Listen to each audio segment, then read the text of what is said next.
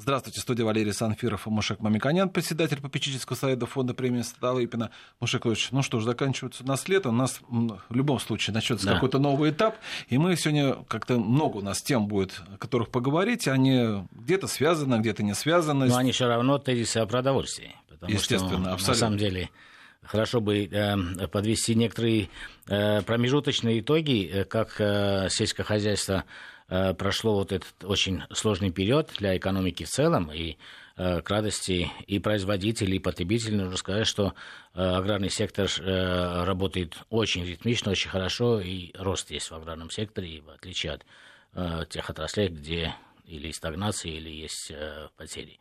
И мы по потреблению чувствуем, что существенно эффективным оказалось то, что россияне все-таки остались на своей территории потому что обычно летом э, уходят многие потребители, потребляют в других странах, ну, то есть тратят деньги на продовольствие в других странах. И обычно эксперты оценивают это вот э, как незначительное колебание, исходя из того, что э, люди остались у себя и на российских курортах, мы видим, что потребление таких очень чувствительных с точки зрения цены продуктов, их потребление напрямую на самом деле каждый раз во время кризисных э, периодов отражается на объеме потребление, это как мясо, да, потребление мяса в этом году практически не уменьшилось, а даже увеличивается.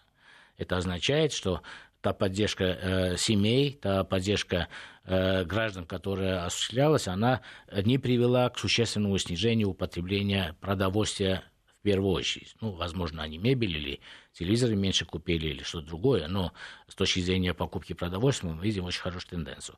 Правда, есть структурные изменения внутри. Э, Мушакович, каждый раз, когда я вижу россиян, даже не на пляже, понимаю, что мы больше стали потреблять продовольствие. Ну, да, да, ну вот как раз ваш вопрос, что потребление более дешевых продуктов увеличивается, и это приводит э, к избыточной калорийности. Иногда мы ча- часто говорим о структуре питания, но в целом нужно сказать, что этот год является для аграрного сектора и для производителей продовольствия очень хорошим. Но одновременно опыт пандемии, опыт э, карантинных мер э, дает большую почву для того, чтобы производители э, их э, стратегические цели и задачи были откорректированы с учетом новых явлений, новых тенденций, которые останутся с нами после того, как мы э, проблемы данного вируса будем решать, и она разрешится тем или иным образом, и вакцинацией, и периодами. А это опыт того, что когда э, за счет карантинных мер люди стали сидеть на месте потребления и заказывать домой продукты, э, происходит э, новое представление, а какие продукты более удобны в логистике. И это означает, что нужно производителям продовольствия очень внимательно отнестись, как упакована продукция, как она хранится во время перемещения, да, потому что э, один на велосипеде вам приносит продукт, другой на микроавтобусе приносит вам продукт, там, в холодильных условиях, менее хороших условиях. Поэтому стабильность продукта при транспортировке является новой задачей, которая стоит перед производителями и перед продавцами продукта. От этого следует техническое задание для проектирования новых типов упаковки и так далее. С другой стороны, есть очень важная задача в периметре так называемой концепции устойчивого развития. Устойчиво не потому, что все время растет, устойчиво потому, что на каждом цикле роста мы применяем меньше ресурсов с целью сохранения ресурсов планеты. Да, экологическая такая концепция. А в этой концепции мы понимаем, что нельзя Э, избыточно переупаковывать продукт. Нельзя упаковывать функционально, а потом еще в коробочку, а потом еще в праздничный э, пакетик, потому что это избыточное давление на экосистему Э, планеты. И здесь как раз нужно говорить о новой этике потребления, Мушакович, о бережливом потреблении. Да, но если в таком случае есть такая теория, о которой мы тоже говорили, то, что природа решила отомстить человечеству, и поэтому наслала на нас эти вирусы, чтобы уменьшить количество людей. А нужно людям в таком случае заботиться о природе, чтобы, если она так с нами борется? Ну, естественно, если э, мы виноваты, значит, мы должны э, менять свое отношение к природе. И кроме того, до вируса, до данного вируса было известно, что риски человечества возрастают в связи с тем, что мы э, все больше и больше природных, э, природных среды осваиваем. Она э, неосвоенной природной среды э, есть в нашем понимании, а с точки зрения микроорганизмов, животных, флоры, фаун, фауны, неосвоенных э, земельных э, угодий нету или водных угодий нету, они все заселены. А когда мы вытесняем э, другой животный мир, он так или иначе будет приспосабливаться э, в ту новой среде, где мы ощутились. Поэтому это не мы, э, не они, наверное, вирусы условно нас атаковали. Мы, э, ну, в данном случае берем, берем фантастический такой пример, как будто это природа так на, нас наказывает. Но если разобраться, то получается, что мы вторгаемся в область, где мы не жили, они жили, и они поэтому должны приспосабливаться внутри нас. Ну, если уж так по теории сказать. А как быть? Как быть э, производству продовольствия в будущем. Ведь эта проблема, она стояла и до того, как э, произошли вот данные медицинские вызовы, и э, эти проблемы обсуждались, и они оформлены и сформулированы в, в 17 вызовах 21 века Организации Объединенных Наций где совокупное представление ученых э, с, разных стран, и Россия участники этого процесса, определили, какие направления э, развития должны быть для того, чтобы мы в целом щадяще отнеслись э, к нашей планете и уменьшили выбросы. Это мы знаем только о выбросах, но на самом деле там огромное количество других мер и мероприятий, которые уменьшают нагрузку и позволяют людям не 7 миллиардов жить на Земле, а, возможно, 10. Хотя, э, как мы хозяйствуем сегодня, и 7 избыточно. Ну, исходим из того, что мусора в океане становится с каждым годом больше – это означает, что и 7 много. Да? То есть мы уже не выдерживаем, э, э, на планету уже не выдерживает и 7 миллиардов потребителей. Поэтому в любом случае нужно э, идти в сторону рационального потребления и потреблять э, да, ну, относительно скромно только то, что нужно. Это в первую очередь касается и тех процессов, которые мы не замечаем, делаем избыточные э, вещи, а потом выбрасываем. Ну, например, э, то, что я привел э, в пример упаковка одна функциональная, которая защищает продукт, а потом коробочка, а потом еще пакетик. Да? То есть это избыточная упаковка. Или же, учитывая новые риски, вирусы, бактерии, микробы, грибки и так далее, и так далее. Э, э, в других случаях мы продаем продукт вообще не защищенный, открытый продукт. А что означает открытый продукт? Кроме психологической брезгливости, что вот на этот продукт кто-то надышал, воздух и так далее, попал, влажность и так далее. На самом деле открытый продукт – это тоже э, экологическая беда, ущерб экологический. Почему? Потому что если продукт открыт, он в любом случае начинает э, портиться. И в любом случае часть этого продукта или во время производства, или во время хранения, или во время потребления. В микрологистике дома мы часть этой продукции выбрасываем. Хорошо, Бушакович. Эти цифры да, да. я обязательно должен сказать. Да. Потому что они ну, просто поразительные. Потому что если мы не говорим о цифрах, которые выливаются, у нас очень много э, грамотных, нормальных потребителей, которые говорят, нет, ну я стараюсь, не выбрасываю хлеб, не выбрасываю яблочко и так далее, и так далее. Но на самом деле это э, индивидуальное отношение. Объективное э, э, исследование показывает, что около 45% овощей и фруктов, которые мы у природы получаем ну, за счет э, пресной воды, за счет земли, за счет удобрений, за счет труда, э, совокупно, представляете, 45% мы не доводим до нашего желудка. Часть теряется полях, часть теряется на складах, часть теряется на переработке, часть теряется в магазине, в логистике, а потом еще кусочек выбрасываем у нас, потому что в холодильнике э, завязший огурец мы выбрасываем. Вот это очень большой вызов, 45%. Это, это что означает? Это означает, что э, овощи и фрукты, которые мы э, производим, и э, земля уже не терпит, для 7 миллиардов населения – мы на самом деле, если рационально будем использовать, это будет годиться как раз для населения в два раза больше. Для... Мушакович, я не... вот тема, да. которую мы не обсуждали предварительно, но смотрите, это зеленая технология, которая об этом президент говорил на этой неделе, что нас могут вытеснять э, Запад, используя зеленые технологии. Хлеб. Мы обсуждали тему хлеба, о том, что вот э, многие говорят, что его качество ухудшилось, что он стал плесневеть, в отличие от того, какое было количество времени назад. Это как раз открытый продукт. Если, но если его, да. если его три часа не выдержать, чтобы ушла излишняя влага, то он да. заплесневеет. Но мы не говорим, что его нужно упаковать около печки. Речь идет о том, что в целом культура э, доведения продукта до конечного потребителя и, э, конечно, э, и дать возможность конечному потребителю рационально с этим хлебом в данном случае обойтись, это задача, которую должны решать ученые, технологи, э, коммерсанты и вообще разум. Это очень просто ответить на ваш вопрос. Во-первых, количество плесени или быстрота возникновения плесени или порчи данного продукта, в данном случае хлеба, да, всегда зависит от э, чистоты воздуха.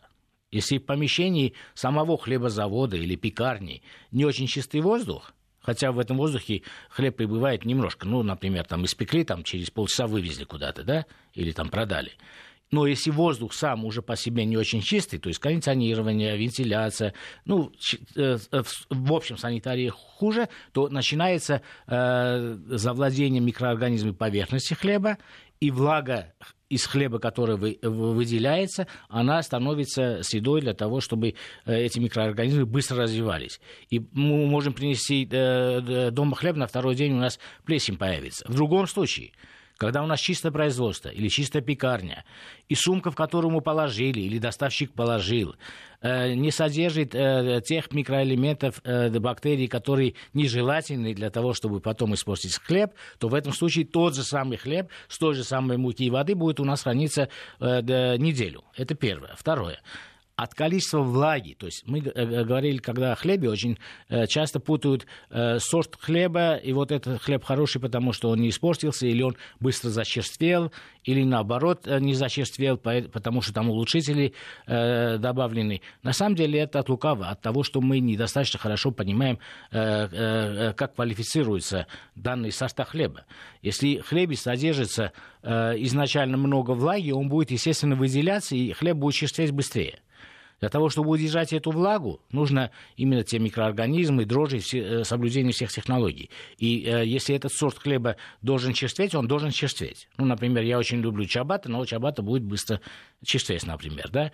Или же есть другие способы сохранения э, да, хлеба например, он зачерствел, но он остается доброкачественным хлебом, его слегка на пару подержать, как лаваш, например, да, армянский, и он восстанавливается, это способ консервации продукта.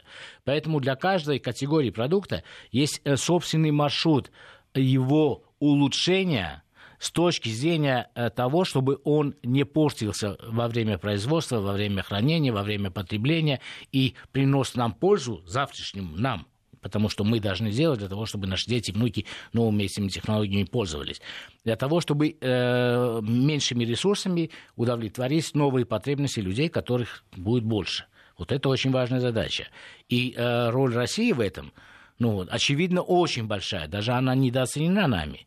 Почему? Потому что, смотрите, мы вышли на экспортные объемы по зерну, по растительному маслу, по мясу выходим. А что, мы будем продавать все время э, только сырьевые ресурсы?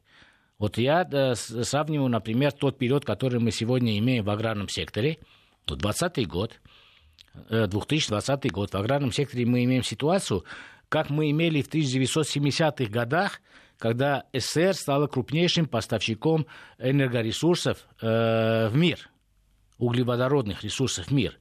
Э, нефть, газ и так далее, и так далее. И это была ориентация на сырьевые поставки.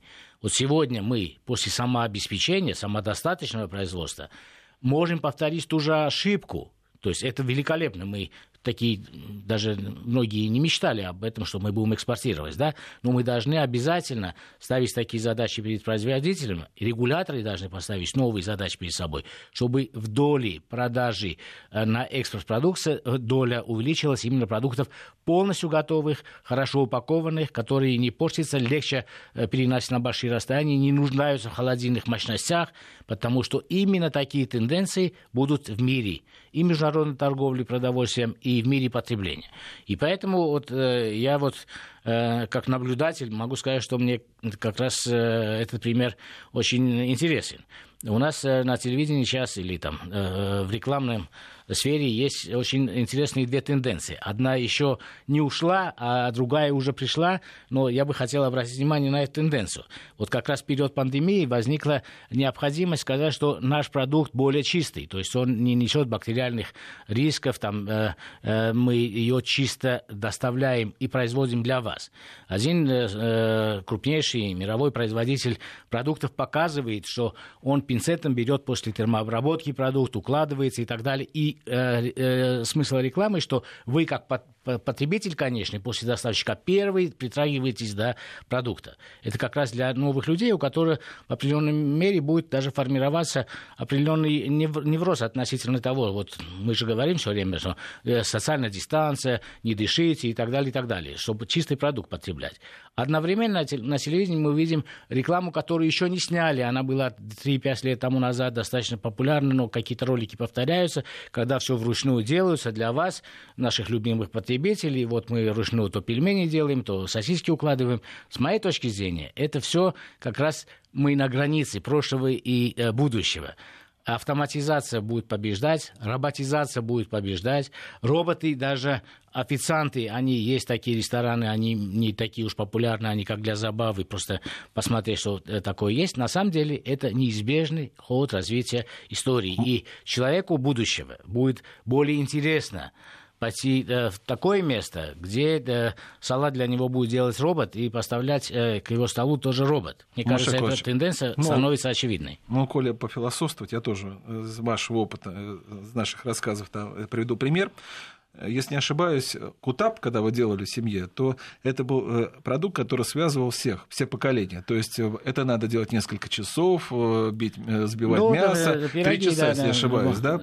А, но представляете, это все уйдет. А что будет связывать в таком случае людей, когда они просто ну, смотрите, даже, даже э, э, э, кулинарная культура каждого народа это тоже очень важный аспект для того, чтобы э, связь поколений и э, вертикальное общение оставить, вертикальная передача информации, да, там бабушка э, советует это за одним столом и так далее, и так далее. К сожалению, мир уже изменился до того, как мы пытаемся это э, придерживать, мир все равно изменился. Сегодня горизонтальная э, передача информации, авторитетности э, и так далее значительно больше. И даже если вы вместе делаете э, всей семьей, тремя поколениями пельмени, это объясняет, вы разговариваете, друг другу учите, э, опытом делитесь, все равно ваш ребенок быстро бежит и э, своих э, э, интернет-ресурсах э, общается э, с подругами со всех стран и получает информацию больше э, по горизонтальной линии. Да? Поэтому вот мы часто говорили, это очень хороший вопрос, что именно такие приемы, которые э, объясняли э, культуру семьи, э, передавали информацию, они должны оставаться в том, что мы называем сегодня э, экологическим туризмом, аграрным туризмом, для того, чтобы вот эти э, истоки остались. Потому что в обычном обиходе это невозможно. Потому что люди работают. Хорошо бы, конечно, чтобы это сохранить.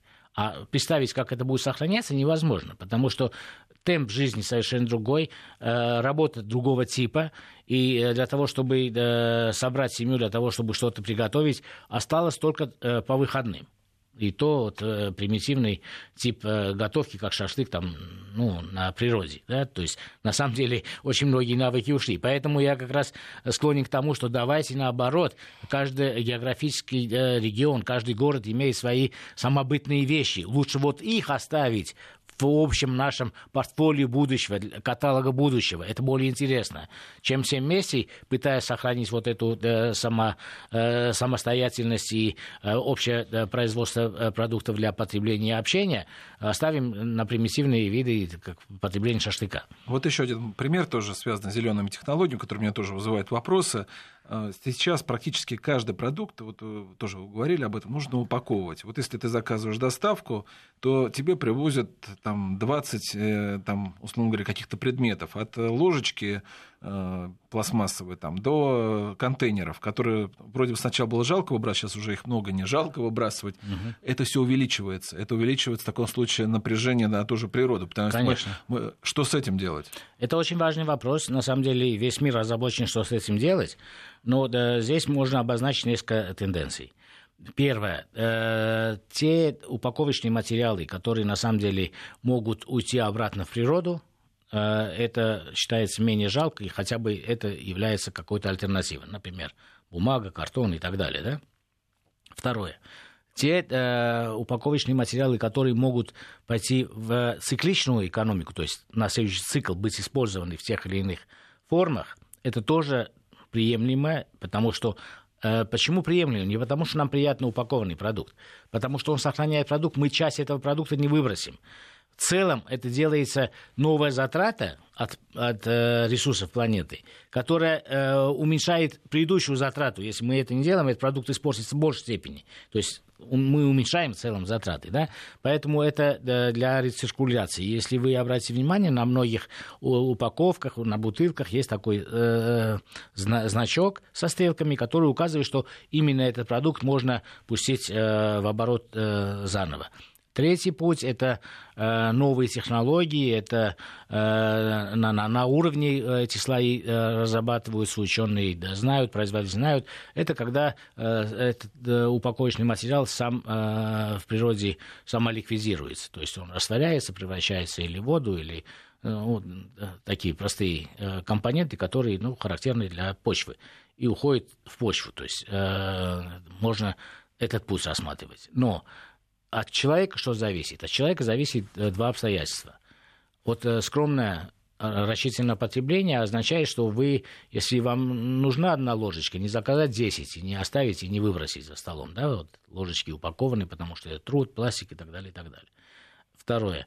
Если вы э, знаете, что этот продукт переупакован, вы осознанно не, не покупаете продукт, который упакован сначала в пакетик, потом в коробочку, а потом еще там подарочный. Вот это второе вы чувствуете. И третье, что на самом деле э, в будущем неизбежно будет, это когда на каждом продукте, кроме цены, там, большой информации, которая нужна потребителям, добавится хоть одна информация, сколько э, единиц углеродных затрачено на этот продукт. Например, там, условно возьмем, два сока стоят на прилавке, один там разлит в стеклянную бутылку, другой там э, в картонную, например, да, к примеру. И кроме цены и качества, когда потребитель выбирает, будет углеродное число, то есть э, вред, который это наносит природе, или потенциальный вред, который может э, привести э, выброс этой, этой тары, например. Да? И вы, кроме цены и качества, ориентируетесь также на углеродное число. Где меньше углеродное число, это означает, что совокупная нагрузка на планету вот с производством такого типа и такой упаковки будет меньше. И ответственный, интеллигентный потребитель будет потреблять именно такой продукт. Напомню, что у нас в студии Мушек Мамиканян, председатель попечительского совета фонда премии Столыпина. После новостей продолжим. Продолжаем с Мушеком Амикаяном говорить о том, что нас ждет уже осенью, которая вот-вот наступит. Я для наших слушателей скажу телефон 8495-232-1559, 8495-232-1559. Если есть вопросы, звоните. Я читаю еще, что вы пишете, тоже могу вопросы Мушекловича тоже задавать Мушеклович. Но в таком случае, вот э, мы с вами говорили о том, что летом у нас даже были участники этого конфликта, э, цены на некоторые продукты стали расти. Например, на свинину, если не ошибаюсь. Да. Не намного, но это был такой скачок небольшой был. Говорят, что... Ну, каждый они... год это растет, да, иногда больше, иногда меньше. И в этом году, на самом деле, было удивительно, потому что темпы роста свиноводства России очень высокий, поразительный.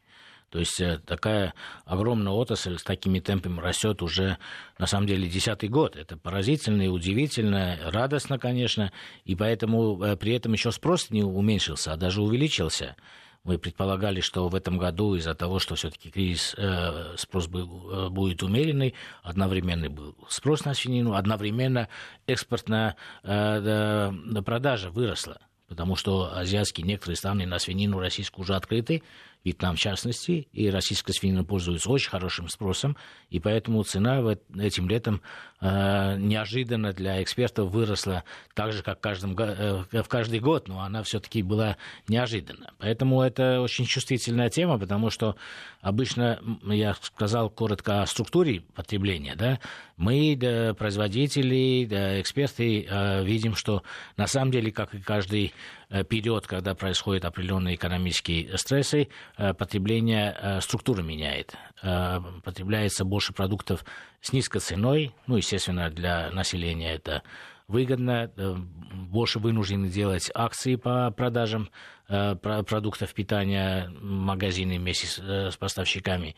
Поэтому, на самом деле, рентабельность производителей не очень радостна для них. Но, в принципе, стабильность Э, уже само по себе в данной э, ситуации является хорошим экономическим эффектом.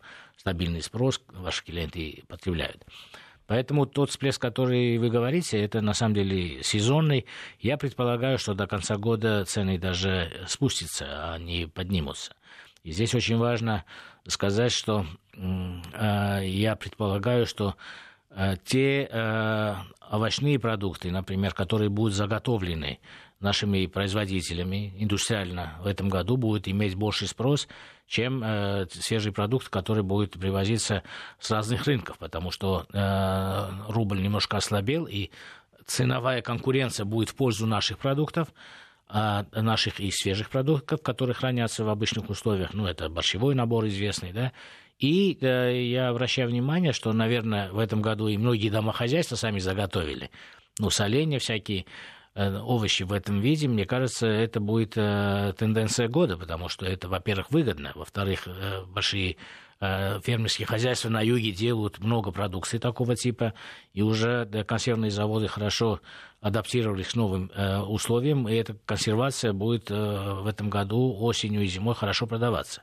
Во-первых, она хранима, она удобна, она не носит тех рисков, которые люди обычно при потреблении продуктов боятся, да, они продукты или маринованные, консервированные, и тем более мы с большим вниманием относимся к продуктам, которые имеют э, ферментированный характер. Я очень часто говорю о капусте квашеной, да, раньше мне говорили, почему ты все время про яйцо говоришь, потому что мы больше говорили о белковых продуктах, как основе э, питания, да, а для иммунитета очень важно получение э, микроорганизмов, э, полезных э, витаминов, которые и формируются при э, квашении капусты, огурчиков и так далее. Поэтому эти продукты с точки зрения поддержания Э, иммунного здоровья там, или микробиоты человека, микрофлоры человека являются важными продуктами. И поэтому этой осенью я считаю, что кто заготовился или кто будет потреблять эти продукты и много денег не потратит на питание, будет соблюдать те рекомендации, которые все время нам диетологи говорят, ешьте больше овощей и фруктов, ну, нужно запомнить, что это не относится к экзотическим фруктам, это относится к нашим фруктам тоже, всем простым, которые у нас есть, там, обычным яблокам. И э, к овощам относятся все наши любимые овощи. Ну, естественно, с картошкой нужно быть немножко более осторожным, потому что он да, содержит много крахмала, ну, в данном случае сахар. А так, э, в этом смысле я считаю, что у нас стабильность осень, осенью и зимой в этом году достаточно высокая. Но только один момент, то, что сказали ферментированный продукт о капусте. Например, когда покупают капусту на рынке, то никто не смотрит, сколько там соли. А это мы говорили с вами очень да, важно. очень важно, да. А что с этим делать? Э, нужно, ну, это как всегда, есть э, один общий рецепт. Умеренность. Если у вас получилась э, покупка э, огурчиков или капусты, или вы сами засолили чуть более соленое, всегда нужно помнить, что соль не рекомендуют ни в каком виде в большом количестве. Это означает, что если вы эту капусту будете потреблять с картошкой, не, не, не солите картошку вот перемешайте, будет как раз э, уравновешенный продукт. Или любой другой гарнир или мясо, в данном случае вы будете потреблять с этими огурчиками, мясо не солить, когда вы готовите. То есть здесь вопрос э, не по каждому, а рацион. Вы в день сели больше 5 грамм э, соли на душу человека, или сели 12, мы съедаем обычно около 12 россияне, а врачи всего мира говорят снижать и до 5. Поэтому мы всегда должны это помнить. И поэтому э, соль на столе это вообще должно быть как исключение или вообще желательно, чтобы его не было. Поэтому есть продукты, которые очень полезны, но они естественным образом содержат соль. Вот э, можно их использовать для, для того, чтобы немножко подсолить ту продукцию, которая вам привычна. Дайте послушать нашим слушателям. Вадима. Вадим, здравствуйте. Алло, добрый день. Да. А, я хочу вопрос такой задать, э, экологического характера. Вот у нас в России сейчас наблюдается такая эйфория, в том числе, которую вы поддерживаете, от экспорта сельской продукции. Вот я был на юге, в частности, там продолжается история с целиной. Этот сельскохозяйственный экоцид практически. Почта уничтожается, мы перенапрягаем свою природу и практически дебилизируем свою экономику вот э, этими вот успехами в сельском хозяйстве. Но надо в какую-то разумную, мне кажется, стезю входить и приоритет отдавать экологии, природе и высоким технологиям и всему такому. То есть э, э, при, приводить какую-то разумную пропорцию. Спасибо. Да, спасибо. Очень важный вопрос. И как раз э, я как раз педалирую за то, что на самом деле э, да, наша продукция пока еще производится теми методами, которые не соревнуются э, с методами, которые применяют более развитые технологии, где нагрузка на почву значительно больше. Если мы берем э, пропорции, вот давайте возьмем э, э вносимые удобрения при производстве зерновых культур, например, э, в СССР, да, это было там 30-40 лет тому назад, и сейчас у нас уровень в три раза меньше – то есть это показатели математические, их не, нельзя э, не учитывать. То есть мы существенно меньше э, вводим сегодня э, удобрений. Ну, по разным причинам, но на самом деле наша продукция сегодня более эффективно производится, учитывая природно-климатические условия.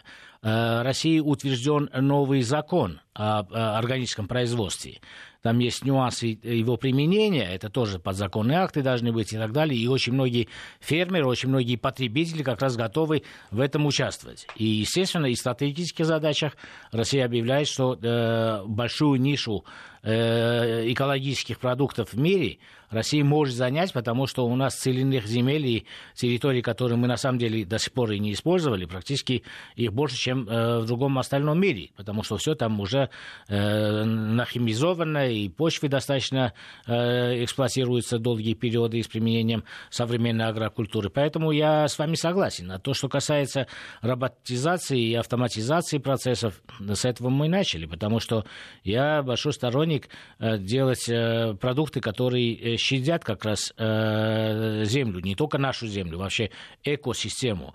И это будет поощряться будущими потребителями. Потребители будут исходить из того, э, данный производитель э, как э, социально себя ответственно ведет или нет.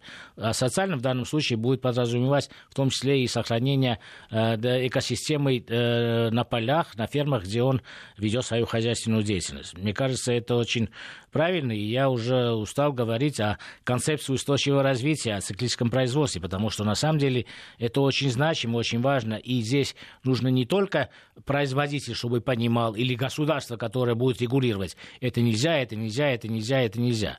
Это нужно, чтобы и потребители понимали, и поощряли э, э, покупками продукции тех предприятий, которые используют эти современные новые стандарты.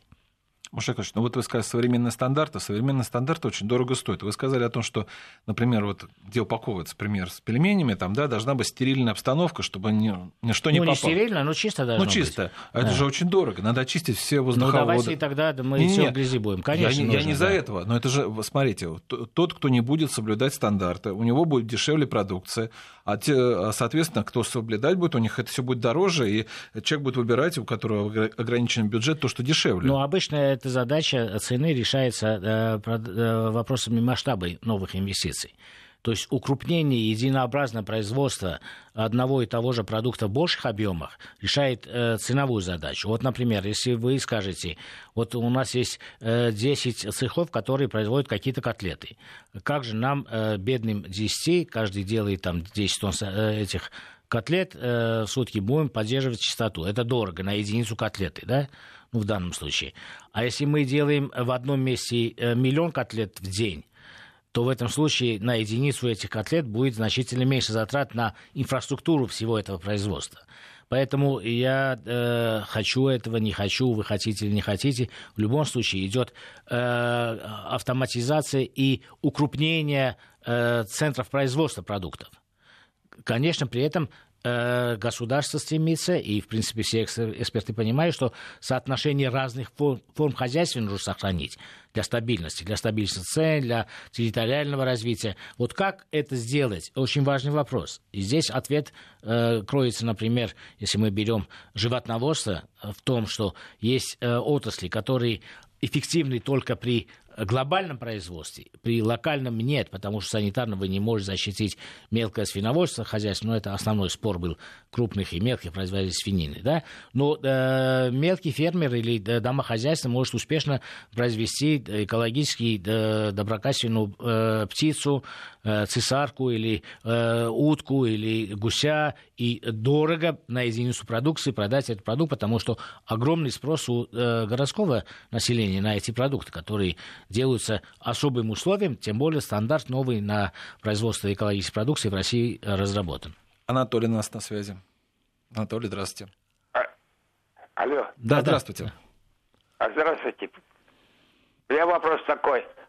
Вот чай, который продается у нас в магазинах, он модяжный, он, он ненормальный чай этот.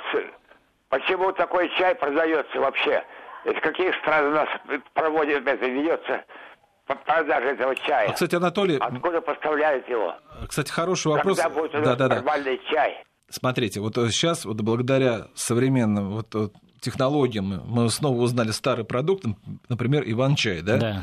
И вот покупайте Иван-чай. Да, вот э, речь идет о том, что на самом деле Иван-чай является э, э, из коллекции э, ферментированных чаев. И очень, на самом деле, полезен, потому что мы знаем, что эти продукты уже доказаны, они как раз очень хороши для того, чтобы поддержать иммунитет человека. Поэтому, например, можно э, самостоятельные чайные сборы делать, если мы не можем удовлетворить огромным предложением, например, на прилавках есть чаи разного типа от э, любой страны. То есть э, предложение в России да, чаев, мне кажется, даже превышает э, необходимую потребность, потому что и такие есть, и такие есть на любой вкус. Э, поэтому, если да, э, какие-то чаи не устраивают потребителей, каждый потребитель может составить свои сборы если какие-то оттенки вкуса ему нравятся. Мне кажется, что здесь э, просто нужно поменять тот сорт чая, который вы э, используете, потому что на выставке мы были в Сочи, там э, предложение только в Краснодаре, типов чая, форм расфасовки, э, цветов и нюансов э, аромата, ну, превышает необходимость обычного домохозяйства, который потребляет или любит потреблять чай. Но хотя вот я хочу заметить, что вот наверное, сейчас лучше, наверное, пакетированный части уже брать, он более уже обработан, более защищен от контакта человеческого, даже поэтому лучше, наверное, вот все же с пакет... ну, это пакетированным. К тому же вопросу, да, что лучше э, ну, пакетированный, потому что вы каждый раз дискретно используете только вот эту пачку, а остальные пачки более-менее упакованные остаются, они не соприкасаются. Но э, э, здесь нужно различать на самом деле. Есть обычное потребление чая, утилитарно, вы знаете, вот вы чай пьете, там, и побежали на работу, или в перерыве, прийти в себя, там, немножко там с конфеткой или сахаром для того, чтобы освежить свои мозги. А есть просто любители, которые лучше нас могут э, понять, какие чаи, каким образом заваривать. Ну, кстати говоря, опасная тенденция, вот сейчас это все зафиксируют, что кофе впервые в России по потреблению произошло чай. Это э, чем опасно? Тем, что кофе защ... э, это как раз щелочной продукт, нам надо да, кислотный продукт. Кислый продукт нам надо... а чай, э, особенно зеленый, защелачивает. И поэтому, если вы даже пьете кофе, нужно после этого выпить стакан воды лучше с лимоном, для того, чтобы с учет, э, повысить свой иммунитет, потому что да, кофе иммунитет снижает. Кислотное число, э, число, которое называется pH, оно существенно влияет на э, микрофлору, иммунитет. Это нам врачи все время и в нашей студии говорили. Поэтому потребление кофе уже привычно. И на самом деле во многих странах кофе потребляют больше, чем чай. В Советском Союзе я помню, что мы пили только чай, а сейчас там, сам на себе ощущаю, что мы автоматически пьем кофе больше. Поэтому при потреблении кофе нужно учитывать это обстоятельство. Маша Яковлевич, у меня несколько вопросов будет по, бело... по продуктам белорусским а, если позволите, потому что э, Лукашенко сказал о том, что сейчас переориентирует э, свою экономику с э, то, что было, шло транзитом санкционка из Литвы, Латвии, той же Польши, она как-то, каким-то образом переформатировалась, попадала к нам.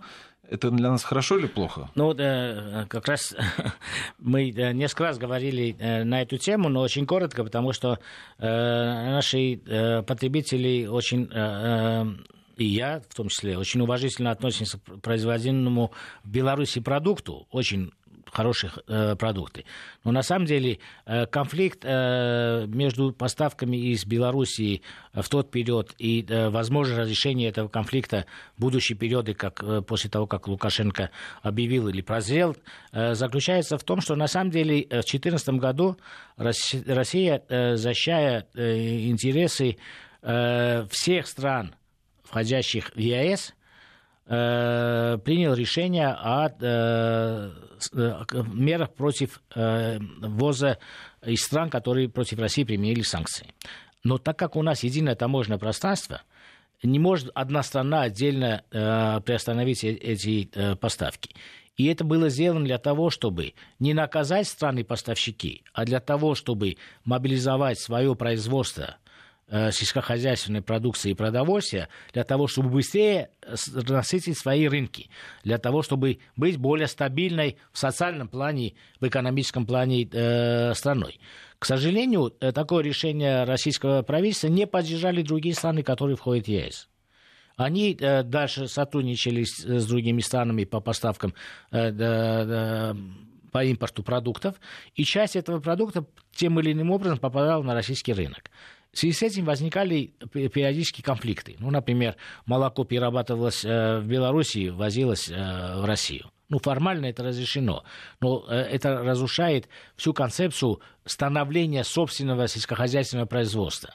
И к чему это привезло, привело, я вам скажу такую вещь, которая ну, публично даже не обсуждалась. Вот 10 лет тому назад мы покупали, например, свинину, в том числе в Белоруссии, в достаточно больших количествах. И думали, что всегда так будет. Ну, Белоруссия хорошая аграрная страна, свинину производит, и будем покупать. Сейчас мы, мы продаем, Россия продает свинину Белоруссии. Почему? Потому что своевременно, э, если бы Беларусь поддержала промышленный капитал, а не спекулятивный, который э, возит временно и пользуется временным окном возможностей для ввоза э, западноевропейского или там польского мяса к себе на переработку или на, для реэкспорта в России, то у них бы эти инвестиции пошли бы в промышленность. Их свиноводство было бы на том же высоком конкурентном уровне, как и российское производство. А произошла совершенно э, другая, неожиданная с точки зрения экспертов вещь отечественное свиноводство в данном случае э, развивалось э, и получило большую э, ценовое и конкурентное преимущество, и мы сегодня на белорусском рынке имеем лучшее предложение, чем западные поставщики, которым разрешено поставлять на белорусский рынок свинину. Мы выиграли в этой конкурентной борьбе. Это очень интересная задача, и поэтому, когда я говорю, что если бы страны ЕАЭС, это не только Беларусь относится, одновременно с Россией поддержали бы, не запретили бы не против кого-то, я говорю только в экономическом аспекте, поддержали бы своего производителя, а не продавцов, э, международных торговцев, то они бы имели те же результаты в аграрных секторах, что и Российская Федерация. А я могу констатировать, что этих результатов, как добилась Российская Федерация в области э, продовольствия, эти страны за последние шесть лет не получили. Да, они существенно не уменьшились, но я могу сказать, в некоторых позициях они достаточно уступили. Это касается и Беларуси, и Казахстана. Они бы могли иметь более конкурентные сельскохозяйственные отрасли, если бы синхронно с Россией поддержали бы э, импорт, э, запрет, временный запрет на импорт продовольствия из стран, которые пытались наказать Россию. Давайте Татьяну послушаем. Татьяна, здравствуйте. Татьяна. Ну ладно, Татьяна у нас э, и пока Татьяна э, подключается, я бы ответил на э, ваш вопрос. Вот смена приоритетов белорусского правительства о том, что не будет способствовать для того, чтобы из стран Прибалтики или из Европы санкционная продукция попадала на российский рынок, это для нас только хорошо. Хотя объемы вот этой продукции практически ну, незначительны. Мы это практически не почувствуем. Другое дело, что э, сама Беларусь потеряла, возможность производить больше продовольствия за этот период. Поэтому, мне кажется, эти тенденции для продовольственного, по крайней мере, рынка существенных изменений не приведут к России. Но вы только сказали свинину, но еще вспомните молоко. Дело в том, что белорусское молоко, мы знаем, что молоко субсидируется. Мы да, да, субсидируется. Ну, Белорусской стороной. Дело в том, что и свинина субсидировалась. Ну, аграрный сектор всего мира, он в большей степени, ну, в большинстве стран, он субсидируется большими суммами. Другое дело, что э, какая-то страна может больше, какая-то меньше. В России мы э, напрямую не субсидируем, но у нас тоже льготные кредиты практически при тех же условиях э, поддержки свиноводства э, российских свиноводств... У нас просто мало да. времени. Я просто, чтобы понять, смотрите, нам вот э, в это тяжелое для Беларуси время, вот коль у нас союзное государство, у нас продукты выгоднее, дешевле, но это тоже аграрные, да, то есть нам нужно им сейчас помочь или наоборот э, тем, что в мы любом им случае нам нужно интегрировать, э, помогать. Мы должны им продавать, как уже происходит, свинину, они нам должны продавать молоко, потом наши молочники могут быть по цене э, выгоднее, и они будут покупать наше молоко, а мы будем покупать их птицу. То есть интеграция в любом случае выгодна. Другое дело, и самое важное, что внешний контур ЕАЭС должен быть закрыт для того, чтобы не страдали одни страны, э, когда другие страны поддерживают не производство, а э, торговлю. Вот это самый важный нюанс в этом взаимодействии. Поэтому Беларуси нужно помогать, Казахстану нужно помогать, Казахстан и Беларусь должны нам помогать. Ну, я имею в виду страны ЕС. Это едино, кто будет из них Э, из субъектов, внутренних субъектов бизнеса сильнее, тот и будет э, выигрывать. Если сильный игрок э, в Беларуси, кстати, вот есть производитель птицы, очень сильный, хороший игрок, будет продавать в Россию, ради бога. Если сильный производитель э, птицы будет э, в России настолько конкурентен, что он может продвигать свою продукцию Беларуси, Беларуси это тоже хорошо. Главное, чтобы сюда не залетели э, карачка да, с дальних регионов, которые... Да из той же Украины, которая тоже нам... Ну что же, я э, думаю, что это будет, э, если закрыта граница, все будет хорошо и в России, и Беларуси. Это был Мушек Мамиканян, председатель попечительского совета фонда премии Столыпина, Валерий Санфиров. Всего вам доброго, будьте здоровы.